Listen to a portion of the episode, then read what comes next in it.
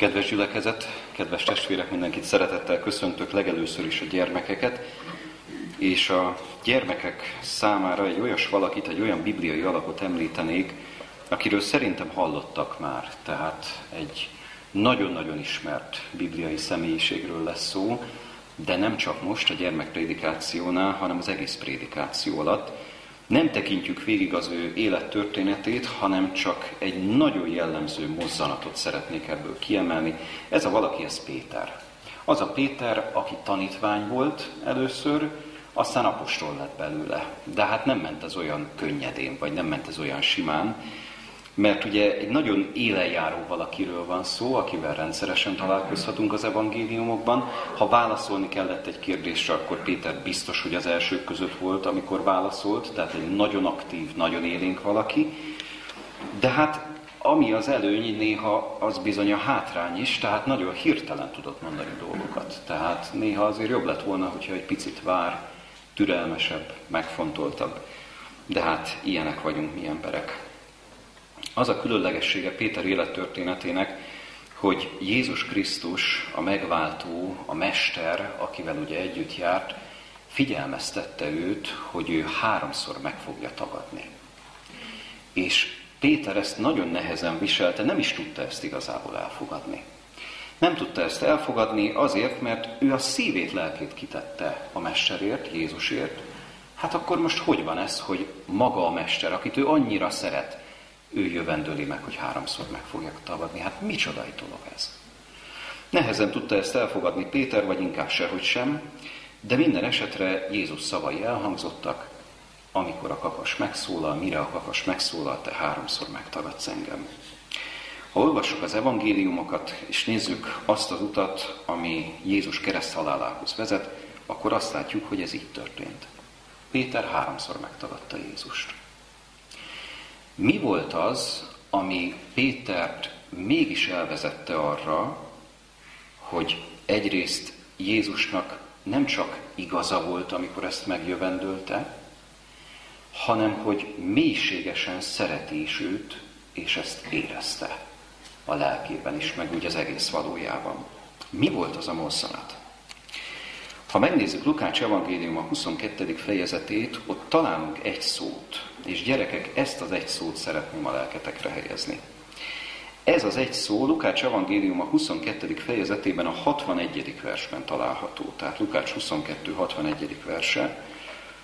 Azt olvassuk itt, hogy amikor ez a bizonyos tagadás megtörtént, hátrafordulván az Úr tekintett Péterre. És megemlékezett Péter az Úr szaváról, amit neki mondott, mielőtt a kakas szól, háromszor megtagadsz engem. Azt mondja tehát az ige, hogy hátrafordulván az Úr tekintett. Tekintett Péterre. Két ember tekintete találkozik. Ez egy annyira hétköznapi dolog, annyira sokszor van ilyen, szerintem bele se gondoltunk még ebbe, hogy mondjuk egy nap hány ember tekintetével találkozik a mi tekintetünk. Hát ugye több, több száz, több tíz, több száz alkalommal. Oly természetes, annyira hétköznapi, hogy az ilyet szinte már meg se kéne említeni, nem, hogy egymásra nézünk. Hát jó, egymásra nézünk, aztán meg máshova nézek, meg harmadik, meg negyedik helyre zajlik az élet, futnak a percek, az órák. Azt mondja, hátrafordulván az Úr tekintett Péterre. Na most, ha magunk elé képzeljük a jelenetet. Jézus megjövendőlte azt, hogy Péter, háromszor fogsz megtagadni. De amikor ez a bizonyos rátekintés megtörtént, akkor most képzeljük magunk elé, hogy vajon mi lehetett abban a tekintetben. Mert egész biztos, hogy vádolás nem volt benne. Neheztelés. Ugye Péter, megmondtam, hát miért nem hittél a bölcsebbnek, miért nem hittél annak, hogy én, én, én tudom, hogy veled mi fog történni, tudtam, hogy veled mi fog történni. Nem is mondott Jézus semmit. Mit üzent a tekintete? Valószínűleg annyit, hogy Péter, mélységesen szeretlek. Még akkor is, hogyha ez a tagadás, ez egy nagyon csúcs dolog volt, mert ezáltal is újabb igazolást nyert az, hogy itt a, a, a katonák elfogják Jézust, de kifejezte a szeretetét, kifejezte csak egy tekintettel, mert ennyit tudott tenni, hogy Péter, nem mondok le rólad, és szeretnélek téged segíteni. Annyira érdekes egy szó, mi minden van ebben az egy szóban. Hogyha tovább olvassuk az igét, ugye ezt találhatjuk, és kimenvén Péter keservesen sírt, de tudhatjuk azt, hogy ez a sírás, ez bizony a bűnbánat sírása volt.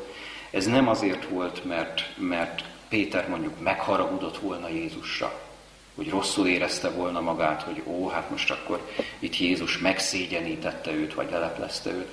Persze ez leleplezés volt, kétségtelen, de önmaga előtt lepleződött le igazán, hogy nem hitt a mesternek, nem hitt a megváltónak. És tudjátok, gyerekek, az a legnagyobb bizonyítéka annak, hogy Péter tényleg megértette, hogy mi minden sűrűsödött össze abban a tekintetben, mi minden volt benne Jézus tekintetében. Legnagyobb bizonyíték erre az, hogy Péterből apostol lett, tanítványból apostol lett, ragaszkodott Jézushoz, ragaszkodott a, a keresztény közösséghez, és ugyanolyan lelkesedéssel, odaadóan szolgálta az Isten ügyét, hát már bizony megfontoltabban, mint előtte. Úgyhogy gyerekek, ezt az egy szót szeretném a lelketekre helyezni, tekintet. Jézus tekintett Péterre. És ez a tekintet, ez nagyon-nagyon fontos volt az ő életében. Mi is, amikor ránézünk valakire, olyan egyszerű dologról beszélünk, nem? Ránézni valakire. Tehát ebben aztán nincs semmi különösebb, gondolhatná az ember. Szóval, ha mi ránézünk valakire, akkor, akkor nagyon-nagyon jó, hogyha a mi tekintetünkben ott van az a szeretet, az a kedvesség, az a bátorítás, az a sok minden, aminek ott kell lennie. Milyen jó, hogy az ember így is tanulhat Jézustól, szavak nélkül is tanulhatunk a megváltótól, mert itt szavakat nem volt lehetősége mondani, de tekinteni volt lehetősége, és ez egy nagyon nagy dolog. Kedves gyerekek, ezt kívánom nektek is, hogy ti is kedvesen nézzetek a másik emberre, kedvesen nézzetek arra, aki veletek van, mert ebből nagyon-nagyon sok jó származhat. És kedves gyülekezet, ahogyan előre is vetítettem, ugye Péterrel kezdtük, és Péterrel folytatjuk tovább, azzal a tanítvánnyal, aki egészen különleges dolgokat élt meg. Nem tekintjük végig az egész élettörténetét, bár meg lehetne ezt tenni, noha egy alkalom nyilván kevés lenne erre. A legfontosabb, amit érdemes lenne most megnézni és megvizsgálni, az az, hogy az a bizonyos legnagyobb csoda, az egyik legnagyobb csoda, amit az Új Szövetségben olvashatunk, mert ugye, hát jó néhány csodát olvashatunk az Új Szövetségben. De van egy olyan csoda, amire azt lehet mondani, hogy, hogy már szinte a hihetetlen kategóriája. Tehát ezt azért már nehezen tudjuk elhinni. Persze lehet mondani, hogy az összes csoda ilyen. De azért van egy csoda, ami, ami még, még olyan módon is kiemelkedik, hogy az ember, amikor elolvassa, akkor magában nyugtázza, hogy persze ezt, ezt megtalálhatjuk a Bibliában, na de úgy motoszkálhat az emberben, hogy tényleg így történt. Biztos, hogy így történt. Péter tényleg részese volt annak, amit a Biblia, a Máté Evangélium a tizennegyedik fejezetében leír. Itt találhatjuk ezt a csodatételt, Péter vízen járását. Máté Evangélium a tizennegyedik fejezetében. Érdemes is kikeresni az igét, mert most lépésről lépésre, versről versre megnézzük ezt az ige szakaszt, és megnézzük azt, hogy melyek voltak ennek a csodának. Hát egyrészt az előzményei, másrészt hogyan folyt le, és a harmadik pedig az, hogy mi mindent tanulhatunk mi ebből. Persze minden mozzanatából, minden lépéséből tanulhatunk, ennek a, az igeverseknek is, ezeknek az igeverseknek is, de mégis nézzük tehát ezt. Egyáltalán hol járunk időben? Tehát akkor, amikor Jézus egyrészt ugye járt a tengeren, és aztán pedig ugye Péter apostol, vagyis akkor még tanítvány szintén ezt tette, időben hol is tartunk, és, és Jézus életének mely szakasza ez? Ezt azért fontos rögzíteni, mert ugye Máté, Márk, Lukács és János evangéliumát, ha összehasonlítja az ember, akkor láthatjuk, hogy összhangba hozhatóak ezek, és van Jézus életének egy olyan fordulópontja, amiről mind a négy evangélium megemlékezik. Ez a fordulópont, ez pedig nem más, mint a nagy galileai válság, időszámításunk szerint huszonkilencben. Jézust királlyá akarják tenni, de azért akarják királyát tenni, mert ő megvendégelt ötezer embert, ötezer férfit, és ugye rajtuk kívül az asszonyokat és a gyermekeket. öt kenyérrel és két hallal mindössze ezeket megszaporította, és a tömeg reakciója, a tömeg válasza erre az volt, hogy na végre, ilyen király kell nekünk, és akkor őt lehet ugye Izrael fölé állítani, őt lehet Izrael előjárónak tekinteni, és végre eljött a pillanat, hogy megszabaduljunk a római igától. Mert hát, hogyha a kenyereket, meg a halakat meg tudja szaporítani, akkor, akkor mi gátolja őt abban, hogy a föld minden kincsét és gazdagságát nekünk adja. Tehát ez egy egészen különleges pillanat, és valahol azt lehet mondani, hogy nem is meglepő a tömegnek ez a válasza, hogy Jézus királlyá akarják tenni, de Jézus nagyon tudatosan elmegy, kilép ebből a helyzetből, és nem akar ezzel foglalkozni, hanem szándékosan, ugye azt olvasjuk itt az igében, hogy kényszerítette Jézus az ő tanítványait, hogy szálljanak a hajóba. A huszonkettedik verset olvasom itt a Máté Evangélium a tizennegyedik fejezetében. Kényszerítette a tanítványait, hogy szálljanak a hajóba, menjenek át előre a túlsó partra, míg ő elbocsátja a sokaságot. Időszámításunk szerint huszonkilencben járunk tehát, másfél évnyi szolgálat után. Másfél évnyi szolgálat esetében ugye itt tartunk, itt a, a, a galileai válságnál, és ugye nagyon-nagyon különleges az, hogy ez vajon hogyan érintheti a tanítványokat. Mert egy dolog, hogy Jézus hogyan érint, ő pontosan tudja, tudta, hogy mit miért tesz, és miért éppen akkor teszi azt, amit tesz. Na de ott voltak közben a tanítványok, ott voltak közben az emberek, ott volt a sokaság. Hogyan érintette ez őket? Ezt is meg fogjuk most vizsgálni. Nézzük tehát ezt, hogy a huszonkettedik vers után hogyan folytatódik a történet. Elbocsátja a sokaságot, menjenek, nincs most rájuk szükség. És azt olvassuk a huszonharmadik versben, hogy amint elbocsátotta a sokaságot, felment a hegyre magányosan imádkozni. Mikor pedig beesteledett, egyedül volt ott. A hajó pedig immár a tenger közepén volt, a haboktól háborgatva, mivel hogy a szél fújt. Az éjszaka negyedik részében pedig hozzájuk ment Jézus a tengeren járván. És amikor látták a tanítványok, hogy ő a tengeren járt, megrémültek, mondván, ez kísértet, és a félelem miatt kiáltoztak. Eddig olvasom. Kitört tehát egy vihar ezen a tengeren, vagy tavon, ugye a Galileai tavon. Kitört, kitört ez a bizonyos vihar, és ugye azt látjuk, hogy Jézus teljes nyugalomban volt, egyrészt imádkozott, felment a hegyre magányosan imádkozni, másrészt pedig, amikor hozzájuk ment a viharos, háborgó tengeren, akkor is teljes nyugalom jellemezte őt. De ugye azt mondtuk, hogy érdemes megnézni, hogy eközben mit éltek meg a tanítványok. Azt olvassuk itt a huszonhatodik versben, hogy a félelem miatt kiáltoztak. Iszonyatosan féltek. De mit éltek még meg?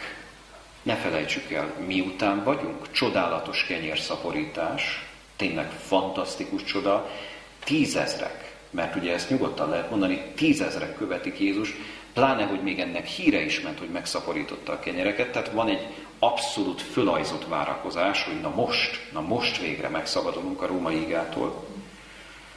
És ehhez képest történik, ami történik, a tanítványok lehet, hogy nem sokat értettek ebből, sőt bizonyára nem sokat, és, és azt látják, hogy egyrészt ugye van egy zavar a fejükben, hogy most akkor mit is csinál Jézus, ahelyett, hogy meglovagolná a népszerűségi hullámot, ahelyett most elmegy imádkozni a hegyre. Hát mi, miért éppen most megy el imádkozni? Hát nem kéne kihasználni ezt a helyzetet? Ugye a tanítványok is átéltek azért sok mindent már. Átéltek nehézségeket, átéltek megvetést, gyalázatot, akkor, amikor a mesterrel jártak. Ez végre egy olyan pillanat volt, amikor nem megvetés, meg nem gyalázat, hanem a, a siker, a, a, a fantasztikus siker, földi értelembe vett siker az abszolút, nem csak hogy megcsillant, hanem szinte ragyogott, jelképesen szólva ott az égbolton. De mégiscsak azt látjuk, hogy Jézus tudatosan ezt hűti, ezt, a, ezt az óriási lelkesedést. Tanítványok eközben bizonnyal zavarodottak voltak, mi is történik egyáltalán, elégedetlenek voltak, mert ugye többet is tehetne, ehhez képest mit mi csinál, mit csinál Jézus. Biztos, hogy a csüggedés is a hatalmába kerítette őket, hiszen, hiszen látták azt, hogy most úszik el az a lehetőség, hogy ezt a pillanatot kihasználjuk. És akkor ott van még ez a vihar, amit itt olvasunk az igében, és, és a félelem miatt ugye azt írja az ige, hogy kiáltoznak.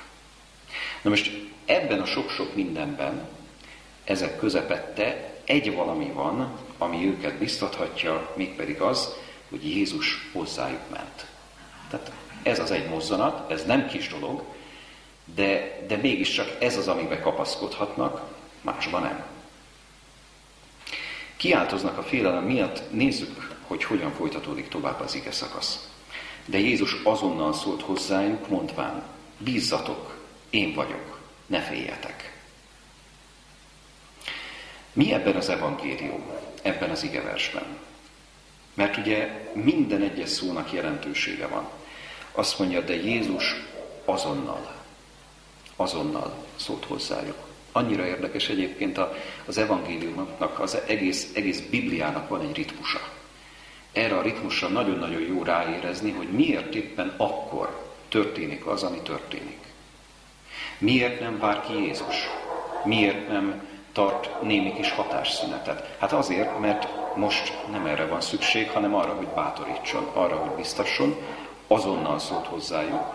Tehát nehogy ez a félelem és sok-sok minden más az ő értelmüket befelhősítse. Jézus azonnal szólt hozzájuk, mondván, ugye így olvassuk, bízzatok, én vagyok, ne féljetek. Három kijelentés, három hihetetlenül súlyos kijelentés, bízzatok. Egyrészt legyen bizalmatok bennem, mert ugye az, hogy mi mindent éltek meg, ebben benne van az is, hogy nem akárkivel találkoztak, hanem a világ mindenség teremtő Istenével. Ő kísérte őket lépésről lépésre. Persze, hogy egy csomó mindent nem értettek. Na de akkor is. Kivel van dolgotok? Bízzatok, én vagyok. Hova tesszük a hangsúlyt? Tiszta érdekes egyébként, hogy akár mind a kettőre lehet tenni. Bízzatok, én vagyok. Ez önmagában megnyugtathatja őket. De hogy én vagyok, ez meg az Isten névre utal, ez pontosan arra utal, hogy Jézus Krisztus, mint Isten fia mutatkozik be, és emlékezteti őket, hogy amikor azt mondom magamról, hogy én vagyok, az bizony arra utal, hogy Mózes második könyvében, a harmadik fejezetben, a tizennegyedik versben teljesen egyértelműen bemutatkozott Mózesnek a csipkebókorban Isten, vagyis maga Jézus Krisztus, vagyok, aki vagyok. második Mózes három tizennégy, tehát ez egy nagyon-nagyon fontos párhuzam. Bármikor, amikor a vagyok kifejezés előjön az igében, akkor gondoljunk erre, emlékezzünk erre, hogy ezzel Jézus, hát nem is azt mondanám, hogy finoman, hanem inkább azt mondanám, hogy határozottan jelzi, hogy itt nem akárki nyilatkozik meg, hanem, hanem a teremtő Isten, aki természetesen letette az Isten mi volt, tehát ezt tudjuk, de azért mégis a háttérben ott van ez a bizonyos isteni származás. Bízzatok, én vagyok, ne féljetek. Csodálatos ez a biztatás, csodálatos az, hogy rögtön megerősíti a tanítványokat. Amit itt utána láthatunk, a következőképpen olvasom, huszonnyolcadik verstől. Péter pedig felelvén neki mondta, Uram, ha te vagy, parancsolj, hogy hozzád mehessek a vizeken. Ő pedig mondta, jöjj! És Péter kiszállván a hajóból, hajóból járt a vizeken, hogy a Jézushoz menjen. De látva a nagy szelet, megrémült, és amikor kezdett merülni, kiáltott, mondván, Uram, tarts meg engem! Jézus pedig azonnal kinyújtván kezén megragadta őt, és mondta néki, kicsi hitű, miért kételkedtél? És amikor beléptek a hajóba, elállt a szél. A hajóba lévők pedig hozzámenvén leborultak előtte, mondván, bizony, Isten fia vagy. Így olvashatjuk tehát a történet második részét. Péter pedig az örökké aktív és nagyon-nagyon, hát sokszor izgága, és tényleg az elsők között lévő, az elsők között is a legelső Péter, ugye rögtön mondja, felismerve ennek a helyzetnek az abszolút különlegességét, hogy egy ember hozzájuk megy, hát nem is valaki egy ember, hanem maga Jézus hozzájuk megy a vizeken, azt mondja, Uram, ha te vagy, parancsolj, hogy hozzád mehessek a vizeken. Mi sem természetesebb ennél. Miközben, hát miről is beszélünk, miről is van szó. Egy olyan csodáról, egy olyan csodáról, amit, amit emberi ésszel, hát hogy mondjam, nehéz felfogni. Nehéz feldolgozni. Igaz, a kenyérszaporítás ugyanez, nem? Tehát van öt kenyér, két hal, és akkor hogy lesz abból több ezer embernek vendégség? Tehát csoda. Na de hát nem csak ez az egy csoda van, hát hány csoda van még a Bibliában? Hány csodát tett még Jézus? Péter azt mondja, hogy ha ezt Jézus meg tudta tenni, akkor én miért ne tudnám megtenni? De hajszálpontosan tudja, hogy mi ennek a titka. Azt mondja, Uram, ha te vagy, parancsolj. Parancsolj. Tőled függök. Tehát nem, nem mástól, nem én akarok menni, az is egy dolog, de most te parancsolj, hogy hozzád mehessek a vizeken. Egészen különleges Péternek a kérése. huszonkilencedik versben meg így olvastuk Jézus válaszát, itt is egyébként egy szavak. Ezeknek az egy szavaknak milyen súlya van? Jöjj! Jöjj! Ennyi Jézusnak a válasza. Nem bonyolítja túl, nem részletezi, hogy ha és amennyiben rám figyelsz folyamatosan, hogyha rám nézel, akkor abban az esetben hozzám tudsz jönni. Nem, jöjj! Tehát a hit végső soron, ez azért nagyon érdekes, hogy végső soron egy, egy nagyon-nagyon egyszerű dolog. Azt is lehet mondani, hogy, hogy sokszor talán mi bonyolítjuk túl ezt az egész hitkérdést, hogy tudunk-e hinni Jézusban, tudunk-e hinni a megváltóban, tudunk-e hinni Istenben, mi szükséges a hithez, melyek a hitnek a lépcsőfokai. Vannak egyébként lépcsőfokai, kétségtelen a hitnek. Amikor lépcsőfokokról beszélünk, ugye elmondhatjuk azt, hogy, hogy igen, hát a, a, a hit mellett ott kell, hogy legyen az ember életében az engedelmesség is. Néha ez ketté válik az életünkben, hogy hiszünk az Istennek, de hát amikor már engedelmességről van szó, az már, az már nehezebben megy. De azért még nyugtatjuk magunkat, hogy hát azért a hitem az megvan. Hát az engedelmesség vagy második körben esetleg jöhet, vagy harmadikban. Na most ez azért érdekes, mert itt az ige szakaszban, meg nem csak az ige szakaszban, hanem egyáltalán a Bibliában, amikor ez a bizonyos hit szó előkerül, ez a pistis a görögben, ebben benne van az engedelmesség is. Tehát a, a görög ezt nem választja szét. Ez, ez tulajdonképpen egy szó. Mi szétválasztjuk a gondolkodásukban, meg, meg, meg nagyon-nagyon sokan szétválasztják, szétválik tulajdonképpen a gyakorlatunkban, a Bibliában nem.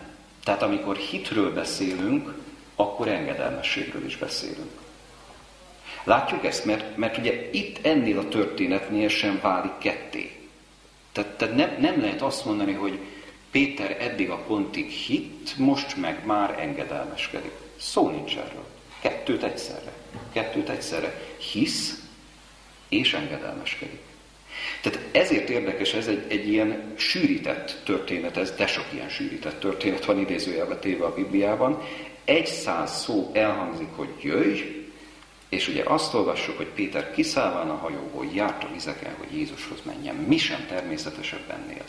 Mi meg itt olvassuk ezt, és a, a, az állók leesik, hogy, hogy ez, ez, ennél nagyobb csodát már mit lehet mondani?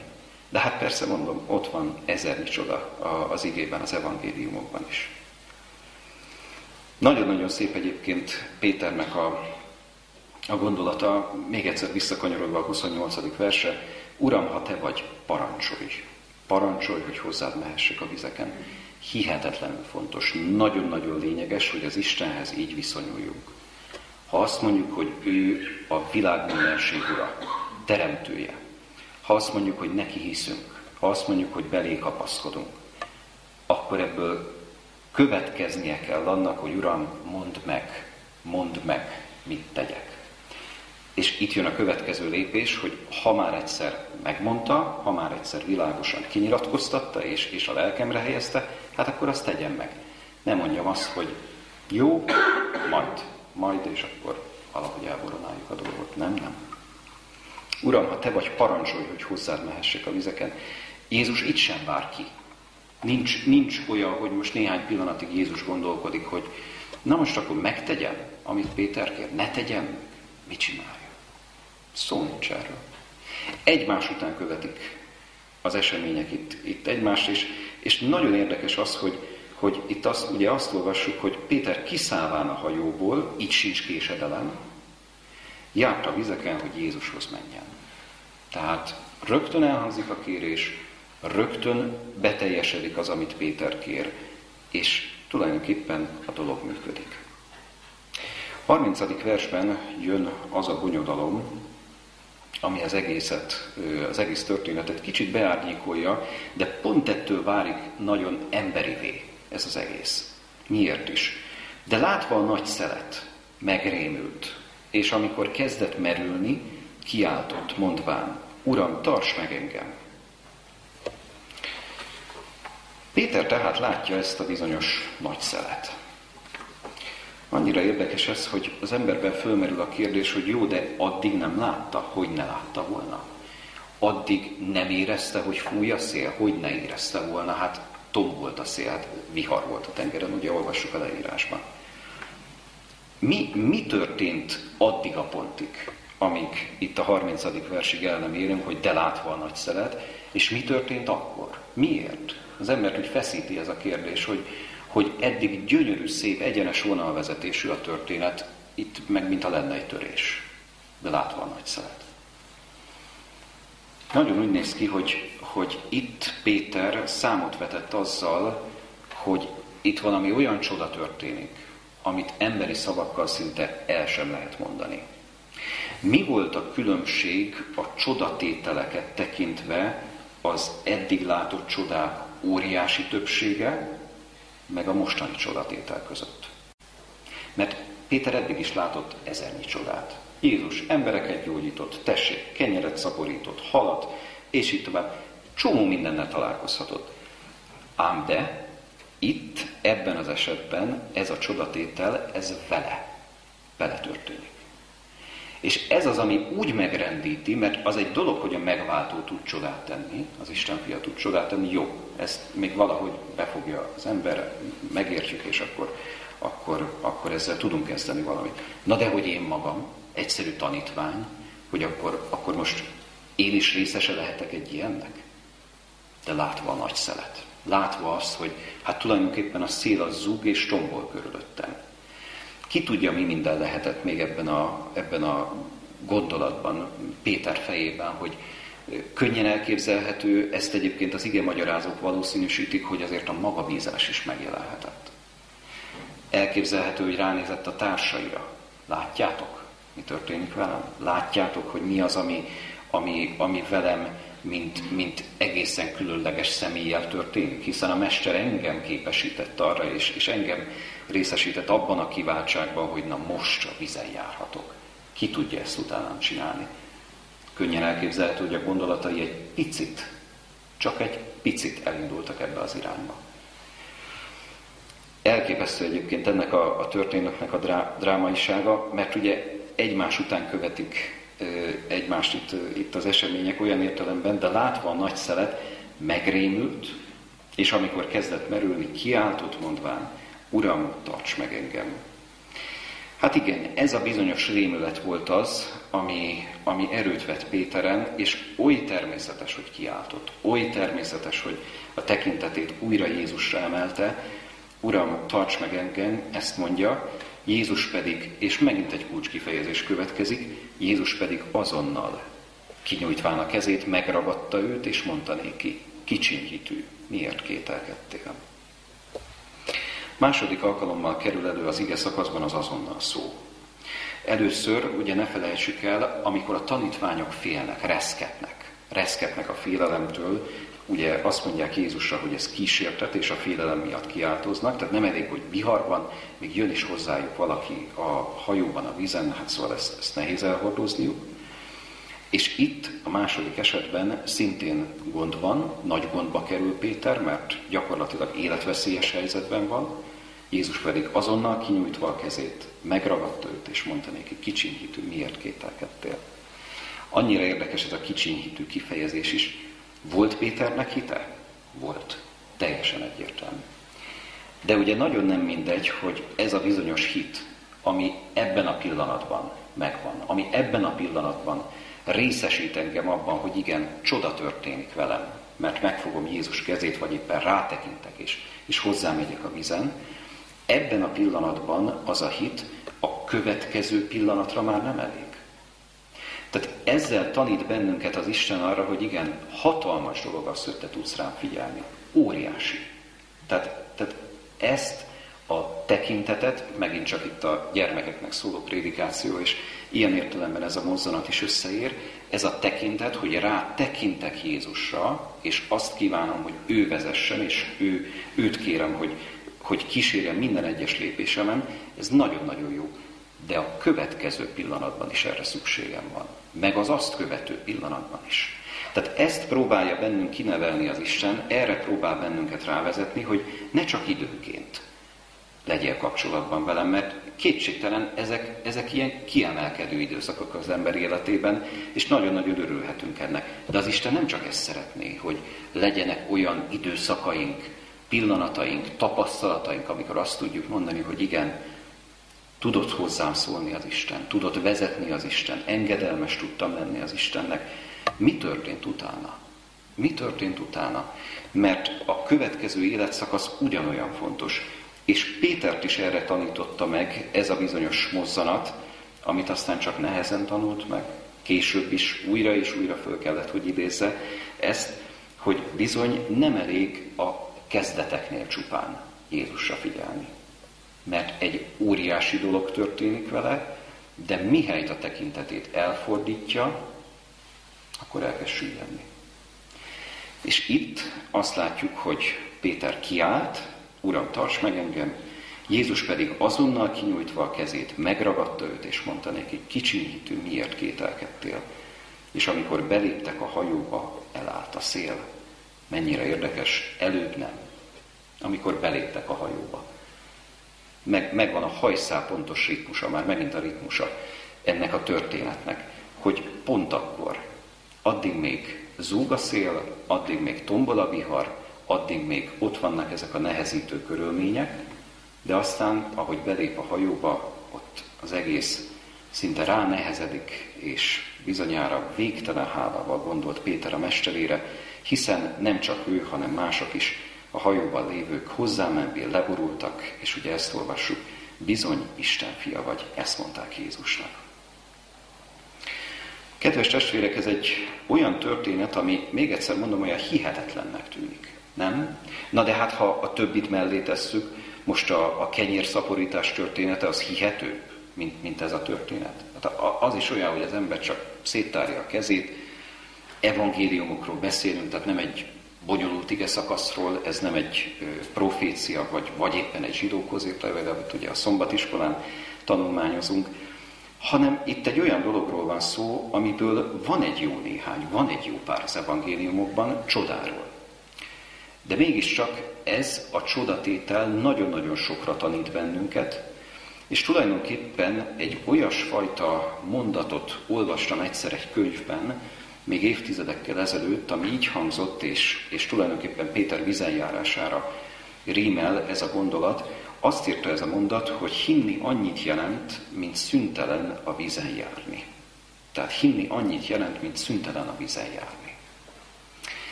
Ez azért nagyszerű ez a mondat, azért tartom nagyszerűnek, mert tulajdonképpen a, a vízen járás párhuzama, tehát hit és a vízen járás párhuzama, ez tényleg működhet az, a mi életünkben. Az, hogy mi hívők lehetünk, az, hogy hit fakadhat a lelkünkből, az, hogy az Isten hitet tud fakasztani bennünk, azért ez a csoda kategóriája. Tehát ezt, ezt ne felejtsük el, ezért végtelenül hálásak lehetünk, ez nem természetes.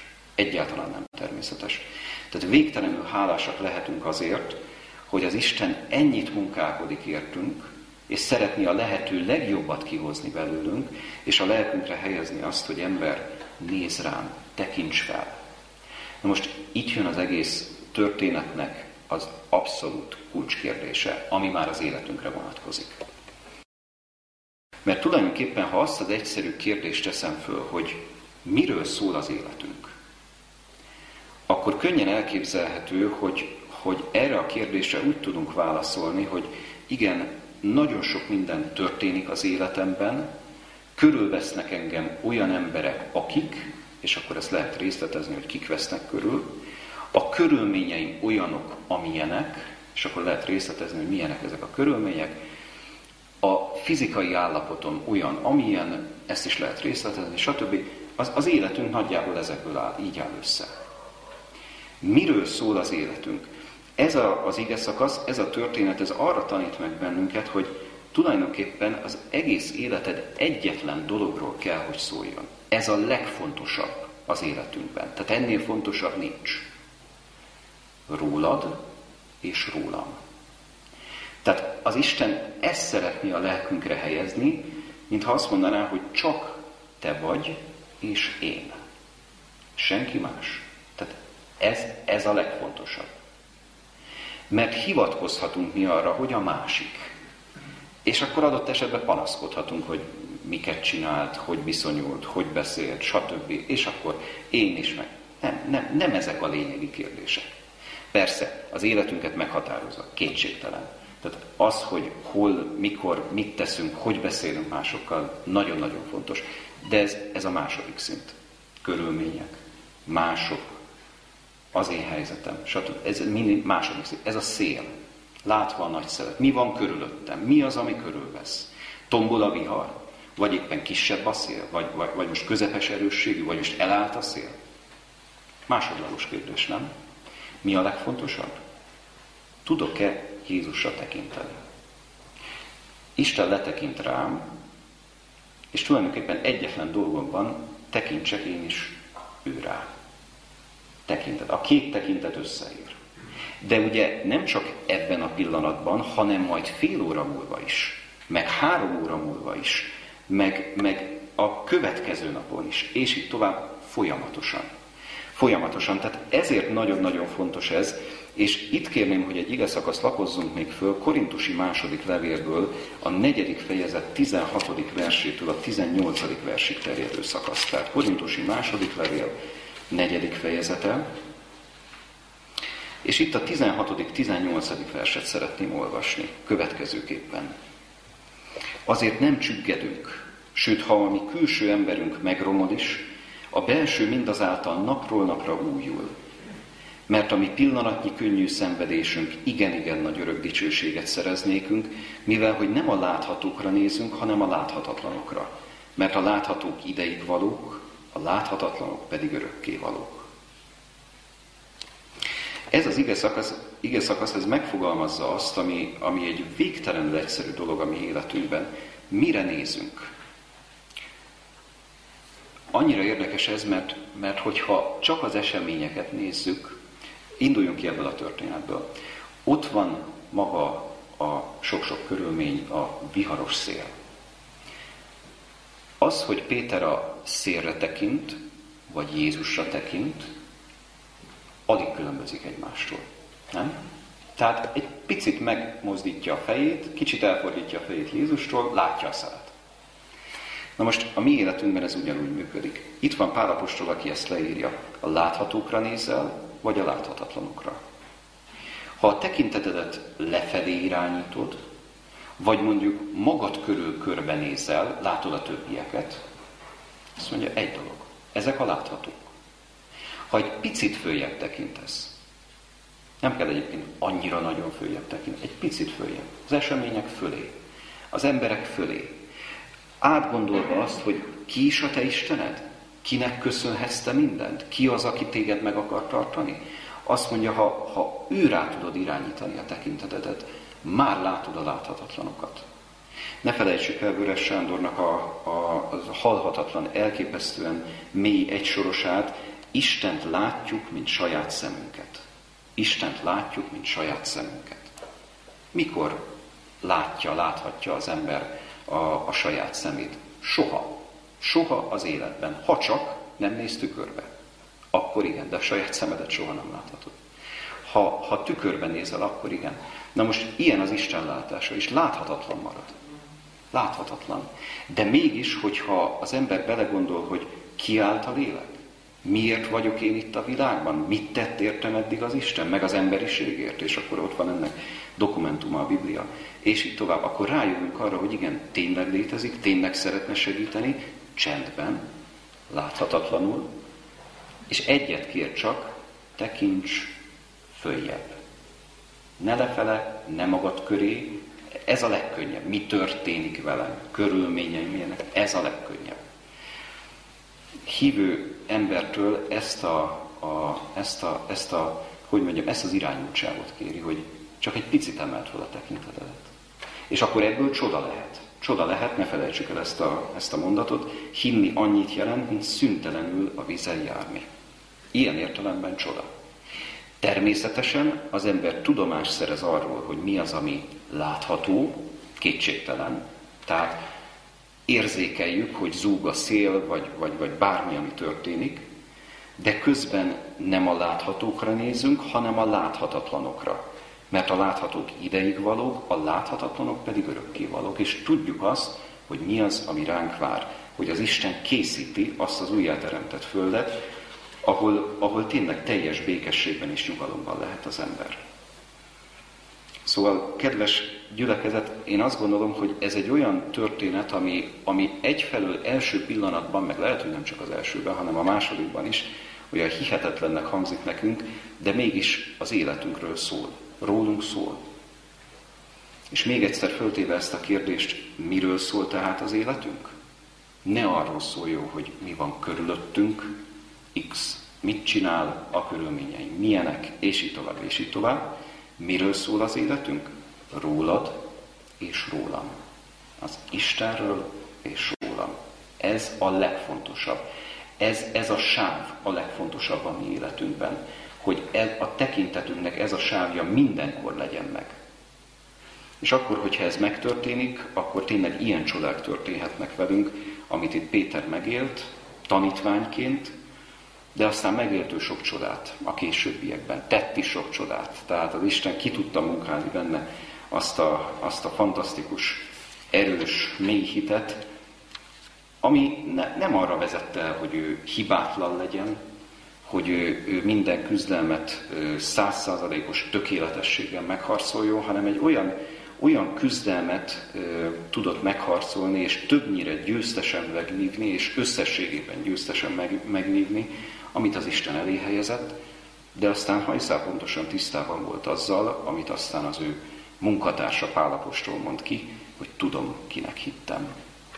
Péter Apostol is kimondhatta ezt a későbbiekben is, meg hát itt is, amit olvashattunk itt a vízeljárásnál. Kedves gyülekezet, kívánom azt, hogy ezek a gondolatok jelentsenek nekünk biztatást, erőt, reménységet. Ne felejtsük el, az Isten várja ezt a tekintetet, ő részéről ez a tekintet megvan. Azt szeretné, hogy mi is emeljük fel a fejünket, és, és ilyen értelemben lássuk őt, lássuk a láthatatlant. És kívánom azt, hogy valóban sok-sok jóra és sok-sok áldásra vezessen el bennünket az Úr, mert ez az ő akarata, ez mindennél nagyobb vágya. Amen. Szerető édesatyánk, hálás szívvel köszönjük azt a rengeteg gondoskodást, amit tőled kapunk. Köszönjük, hogy nem hagysz bennünket magunkra, hanem ellátsz bennünket ennyire különleges történetekkel is a Szentírásban. Köszönjük ennek a történetnek a, a megindító voltát, hogy bár látjuk, olvassuk ezeket a szavakat, de de mégis olyan, olyan különleges érzés fog el bennünket, hiszen olyas valamivel találkozunk, ami, ami egészen rendkívüli, egészen különleges. Kérünk, Urunk, segíts befogadni ezt a történetet, segíts megérteni Péternek a, a hitét, bizonytalankodását, mindazt, ami az ő lelkében lehetett, a tanítványok csüggedését, félelmét, és Jézusnak azt a, azt a sziklaszilárd, mély szeretetét, amit tapasztalhatunk ebben a történetben is. Urunk, végtelenül hálásak vagyunk neked azért, hogy te folyamatosan keresel bennünket. Segíts, hogy meghalljuk ezt a kereső szót, meghalljuk a halk és szelíd szavadat, meglássuk a te tekintetedet. Nagyon-nagyon köszönjük, Urunk, hogy ez a tekintet folyamatosan ott van, ott lehet a mi életünkben. Segíts, hogy rád tekintsünk mi is, Urunk. Segíts, hogy te lehessél életünk ura, életünk vezetője, és kérünk, hogy lépésről lépésre mutasd nekünk az utat, hiszen ezt te kész vagy megtenni. Légy velünk, Jézus Krisztus nevében kérjük ezt. Amen. Megkezdett énekünk utolsó versszakát énekeljük.